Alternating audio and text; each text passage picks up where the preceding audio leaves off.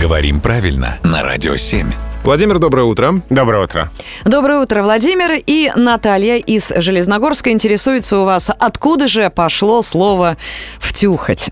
Неожиданно. Неожиданно. Неожиданно, да. Но, А, тем не менее, Да, то есть продать кому-то ненужную вещь, да, буквально так вот, э, ну, обмануть, что ли, да, впарить, вот еще хорошее слово. парить. Да. да, кстати, можно я это рассмотреть? Есть версия, разделяемая, впрочем, не всеми лингвистами, что тюха того же корня, что тюря, и означает вот этот самый хлеб, который размачивают в воде, ну, то есть что-то такое вот мягкое, безвольное, безжизненное. На Микине. Ну вот как будто бы так, да. То есть втюхать, вручить что-то безвольному человеку. А, это по- похоже что-то на Микине не проведешь. Да. Это всучить, значит. Вот в эту сторону думают некоторые ученые, но не все с этим согласны. А вот, Владимир, вы как эксперт, как ученый, э, какой точки зрения придешь? Ну, согласны или не Мне согласны? кажется, что вообще имеет право на существование. Похоже на правду. Спасибо большое, разобрались. Разобрались, спасибо.